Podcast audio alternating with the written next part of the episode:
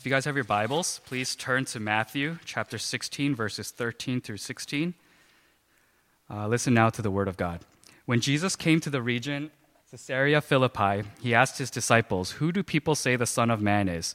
They replied, "Some say John the Baptist, others say Elijah, still others Jeremiah, or one of the prophets." "But what about you?" he asked. "Who do you say I am?" Simon Peter answered, "You are the Messiah, the Son of the living God." This is the word of the Lord. Thanks be to God. I'll pray before we go into today's message. Uh, God, as we sit here today, uh, Lord, we're not here to see a performance. We're not here to decide uh, whether something was good or not. But Lord, we're here to hear your voice. We want to be touched by your presence. Uh, Lord, we want your word to move us and to transform us. Lord, we need it. Uh, we desire it. Uh, Lord, so often it becomes a pattern. Uh, sometimes uh, we just u- we're just used to listening to sermons, or we just know that it's part of a worship. But at this time, Lord, help us to change our perspective. Help us to think about uh, what you're saying to us individually, corporately, as a, as a body of Christ, uh, what you're asking us, what you're demanding of us, what you're challenging us of, what you're convicting our hearts towards. So, Lord, would you open our hearts so that we would have fertile soil, so that when your word comes in, that it would take deep root, and that we wouldn't quickly forget, but, Lord, that we would build our lives upon the word, that we would build our lives upon the direction that you give us, that we would build our, our lives upon a firm foundation. Lord, we want to stand on you. We want to stand upon our relationship with you. So, Lord, would you, at this time, would you open up our eyes, open up our ears, open up our hearts so that we could receive the word that you give. We thank you. We trust you in all this. In Jesus Christ's name I pray. Amen. Uh, some of you guys might know that I very much enjoy golf. Um, I like to play golf. Uh, it's something that I picked up after college because we used to go to the range, and uh, I bought a fifteen dollars Walmart golf club, and we used to go to the range just to see how far we could hit it. And it was just kind of like a joke thing for us, uh, but it quickly evolved into one of my favorite hobbies. And if you don't play it, I always recommend that you try. Uh, if it's possible, it's really one of the great sports to play. Uh, but one of the things that you do when you play golf is you have to practice. And so as I practice, uh, I go to the range. And at the range, uh, what I noticed is because I'm young, and because maybe, you know, I'm still learning, or maybe it's because I look like a beginner, or I looked like a beginner, when I used to go to the range, a lot of people would come up to me. And they would try to give me tips. You know, a lot, there are a lot of uh, Korean uh, older men at the range. It's almost, that's like ninety-nine percent of the population. And I guess they wanted to help me, or they wanted to teach me, but that was my experience. A lot of times they would come and they would teach me things. They'd be like, "Oh, hakseng." And, you know, like I'm like twenty-eight years old, but they're like, "Oh, hakseng." Like they were like, "Hey, you know, you're a student. Hey," it's almost like saying like, "Hey, kid." And they, they would try to give me some pointers. Uh, and one of the things that I quickly learned through that experience is uh, it, it very much mattered how they swung the club, whether or not I would take their advice. You see, there was one guy, and he would not leave me alone. He taught me for like an hour while I was just trying to finish my bucket of balls, and he kept coming, and he kept going like, no, no, see, you keep messing up because you're doing this, and you're doing this. And I, it's the first time I had met him in my life, but he was like touching me. He's like swaying my hips for me, and I was just like, what do I do in this situation? And lo and behold, I walked down a few stalls to just kind of take a look at his swing. Just, you know, I want to see what this great teacher is like. And as I watched him hit, he was rolling balls. Every single one was rolling and squirting to the right and squirting to the left. And I thought to myself, these are words that I need to quickly forget. The lessons that he gave me, all the movements that he taught me, I don't want to end up with a swing like that. You see, it matters very much uh, who the who the speaker is of the words that you are hearing. If you think about it in, in, in certain terms and in certain ways, to me, I, I still think about this. I still struggle with this. Who am I that I get to stand before people and speak, and people feel obligated, or they're nice enough and they're kind-hearted enough to listen to me? It's not like I won like amazing awards, or, you know, I was some kind of celebrity. You know, N F L players, they get a lot of speaking engagements. But me, I'm just a regular guy. I'm just Edwin Kim from Queens. You know, like, there's no reason for you to listen to me, but For some reason, you will. Because you know certain things about me. You go, oh, okay, well, you know, he went to seminary, so he's not a complete crazy guy, you know. Oh, yeah, and he graduated, so, you know, maybe he learned some things. Maybe he knows some things. Oh, and, you know, he I, I see him at church, and he seems like an okay fellow, you know. Like, he seems like he gets along with people. There are all kinds of things that you think about that probably you haven't done very openly and consciously, but there are things that you've thought about me to decide whether or not you'll listen to me. Oh, you know, 목사님 trusts him to put a mic in front of his mouth. You know, so he must be trustworthy. You know, there are things that we think about. And that's something that I think we need to really stress and think about today. Because there are a lot of words that are spoken. There are a lot of things that we know about the Bible. There's so many teachings that Jesus has given to us that people can recite by heart. But the question is, what do you think about the speaker who said it? You see, if you don't have some kind of credential, if you don't have something behind the words that you're speaking, then it doesn't mean anything. See, there are times where uh, I, I have a friend that does this quite often, but he goes, oh, I, I really enjoyed that movie. I, oh, that movie's really good. And then you'll ask him, like, did you watch it? No. Okay, thank you for that that great word of wisdom. But there are things that he just likes to kind of give advice. But there are times where you go, yeah, but if you haven't watched it, then you, what? How can you say it's good or not? It, I know that this became kind of like a joke among our church people, but people were talking about Peter Luger's Uh, throughout the week because of my message last week. Uh, but the idea would be if someone came and they said, wow, Peter Luger's is so delicious. It's like, oh, did you eat there? No, I didn't. It's like, oh, okay. Then it's like, oh yeah, but you know, I heard from someone else. You see, that's not really a way to be quotable. That's not really a reliable word. It's not a reliable message. In many ways, knowing the speaker and knowing their experience, having trust in them, is almost as important as the words that they speak. And so that's one of the things that I think we get wrong sometimes in churches. We teach a lot of the words. We teach a lot of the teachings. We tell people every day, you know, this is what Jesus said. This is what Jesus taught. This is what Jesus did in the parables. These are amazing things, amazing miracles that Jesus did. But what about the person who said it? What about the person who did it? Do you know that person? Do you know that person closely and intimately? Uh, Jesus says this a lot uh, in, in John eight. He says this a few times to people, and he's he's kind of addressing, uh, potentially he's kind of allowing the disciples to hear it so they kind of get the message, but also to the Jews as well. Because in the Jews, they knew the law, and they knew God. They thought they knew God.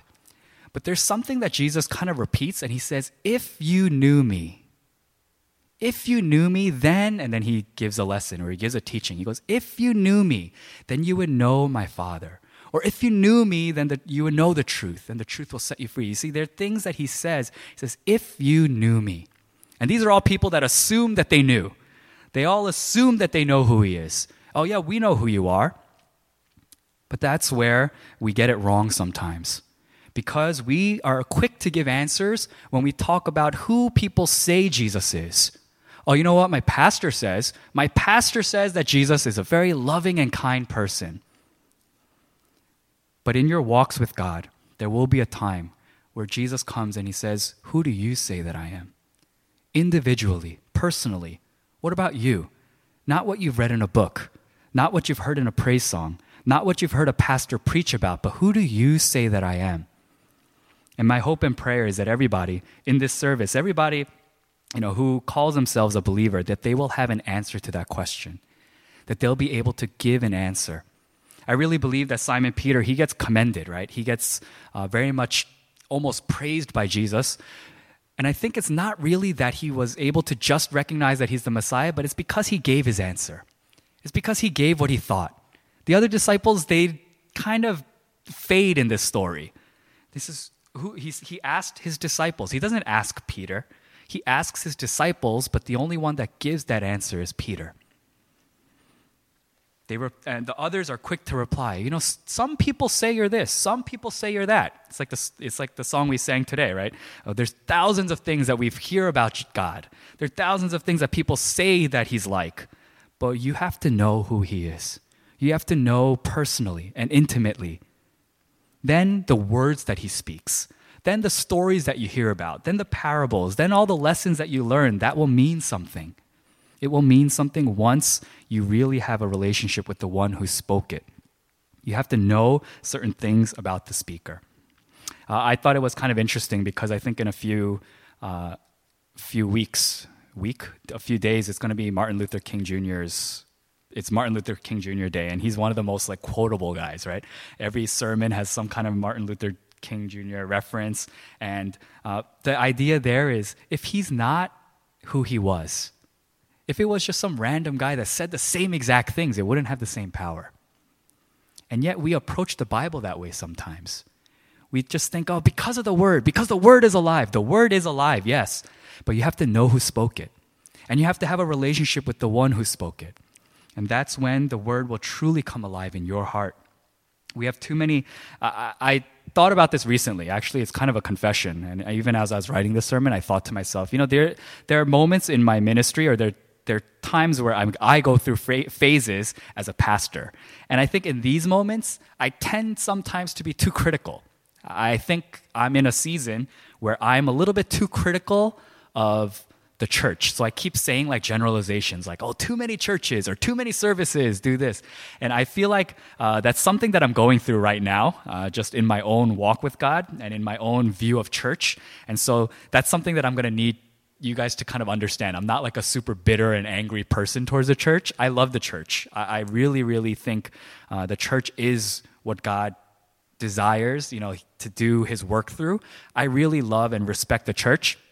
Uh, but you're going to hear me say that a lot because I think that's the season that I'm in where I say too many times in church services, you know, we listen to the words, but we don't think about who said them. We think about the gifts. We don't think about the giver. We think about the blessings. We don't think about the one who blesses us. And so many times we do that and we leave with head knowledge. We leave having learned something. We have, we leave having acquired some form of information that might or might not interest you, but it doesn't get into your heart. It doesn't get into your soul. We block it. We don't allow it to grow inside of us. And if that happens, then you know something cognitively, but you don't know it spiritually.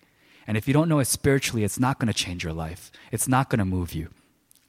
And so one of the things that I encourage you to do uh, in our English service, as you know, not smooth as it is sometimes, or as imperfect as it is, or maybe it's not the final product, uh, it's going to change, it's going to evolve. But one of the things that I want Uh, all of us to desire and all of us to do is that through our services that we're getting to know who the Father is, getting to know who the Son is, getting to know who these people are, and starting to say, I want to know you more.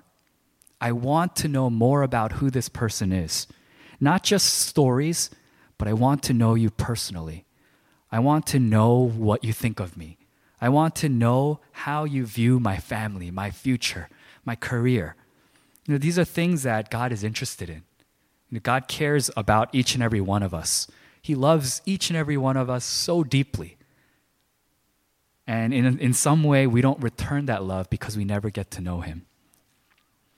And if we don't get to know him, then his words won't have the same weight inside of our hearts. And so the challenge that I have, or the question that I have for you today, who do you say that Jesus is? Who is God? In your own words. You know, maybe take a moment of time just quietly to think about that, to reflect on that. Who were you when God found you? And what did he mean to you? That moment you felt, yes, he's real. Yes, he's my Savior. Yes, I love him and he loves me. You see, when you think about those moments, then you're able to forge a close relationship with God. Then I really believe that a desire for his word comes, a desire to know about who he is. You know, I think when I was growing up in church, it was kind of like, if you're a Christian, you read the Bible three chapters a day. I was kind of taught that. Not, they didn't say it exactly like that, but they they kind of hinted at that. They said, did you read the Bible three chapters a day? And I would say, nope. They'd be like, oh, do you really love God? And I'd be like, whoa. So from like Sunday school years, I, I was taught a certain perspective. I was taught a certain way of approaching the Word of God and approaching God himself. But I don't think it's really like that. I think sometimes maybe parents get frustrated because they're like, oh, you got to tell them, you know, you got to read the Bible. You got to read the Bible. You got to teach the youth group kids to read the Bible. And I, I, I do. I do. Uh, not exactly in the way that maybe satisfies all the parents. Uh, but uh, what I try to do and what I'm trying and what I would like to teach also for our English ministry is once you fall in love with this person, once you fall in love with God, you can't help but want to know more about him. And you, you'll desire that time. You'll say, I need that time with God. Aside from being like, oh, this is what I'm supposed to do, or this is what my church tells me is, is what makes me Christian. But once you find that God, once you taste and you see how sweet it is to be in relationship with God, then this book becomes something very different. It's not a burden. It's not an obligation. But it's almost like a love story that opens up between you and God. And you start reading things from a personal viewpoint. And I really desire that for each and every one of you, that as you de- develop your relationship with God, as you even maybe take the first step today, I don't want to assume that you're in relationship with God already. Maybe you're just seeking. Maybe you're just trying to find out, is this worth it? Is this worth my effort? Am I going to get burnt by this? Even if you're willing to just dip your t- toe in the pool, uh, I urge you and I commend you. I, I encourage you to take that first step just to say, God, I want to know you. I don't think God uh, makes himself too hard to find, uh, but it, it doesn't always happen in the way that we want, in the, in the timing that we want, but God will. He will reveal himself because he's a good father, because he loves you, because he desires relationship with you. Who do you say that I am? That is a question that I hope will ring in your hearts this week. The times that you pray, the times that you do early morning prayer or Q T or Bible reading or whatever, you know, activities or Christian activities that you do, I pray that it will be founded and that it will be grounded upon that question and your ability to answer it on a personal level. Who do you say that I am? Even uh, as we do our adult service, even as uh, we have members of the choir, as you stand up to do choir, who do you say that I am? And who are you saying? What are you saying about me through your praise, through your effort, through the way that you serve the church? Even if you're preparing food for Sunday service, if you're doing things just that seem like menial, you know, kind of trivial labor, ask yourself, who do you say that I am? And what? Why am I doing these things? And why am I working and serving the church? It's all of that is part of your answer to the question of who you say that Jesus Christ is. Knowing the speaker is so much more important than the things, uh, just knowing what is spoken. Know the speaker. And I pray that that would be something that you desire, that you chase after through this week. Uh, not oh, sorry, not just through this week, but for the rest of your lives and as you develop your relationships with God. Uh, let us pray.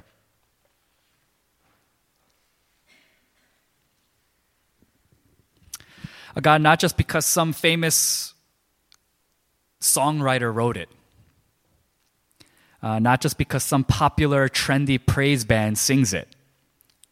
But Lord, when we sing our praises, Lord, help us to be really saying who we think you are. And help us to mean every word, to think about what we're singing. God, you know us. You know when we're being genuine. You know when we're calling out and crying out to you with genuine praise, with genuine prayer. And you know when we're going through motions. Lord, we don't want to go through the motions anymore. We want the things that we do to matter. We want the things that we do to bless you. And we want the things that we do to help us to take a step closer to you. Lord, we want to walk hand in hand with you through life. And so as you ask us that question, that very personal, that very intimate question, who do you say that I am? Help every single person in this room to be able to give an answer with their own words, with their own minds, with their own hearts. God, we thank you that you're patient, that you're kind, that you love us, that you uh, allow us to kind of wander and meander through life. But Lord, you always bring us back, and you always center us, and you never let us get so far away that we cannot return to you. We thank you, God, for your heart. We thank you for your love. And all this in Jesus Christ's name I pray. Amen. All together loving, all together worthy, all together.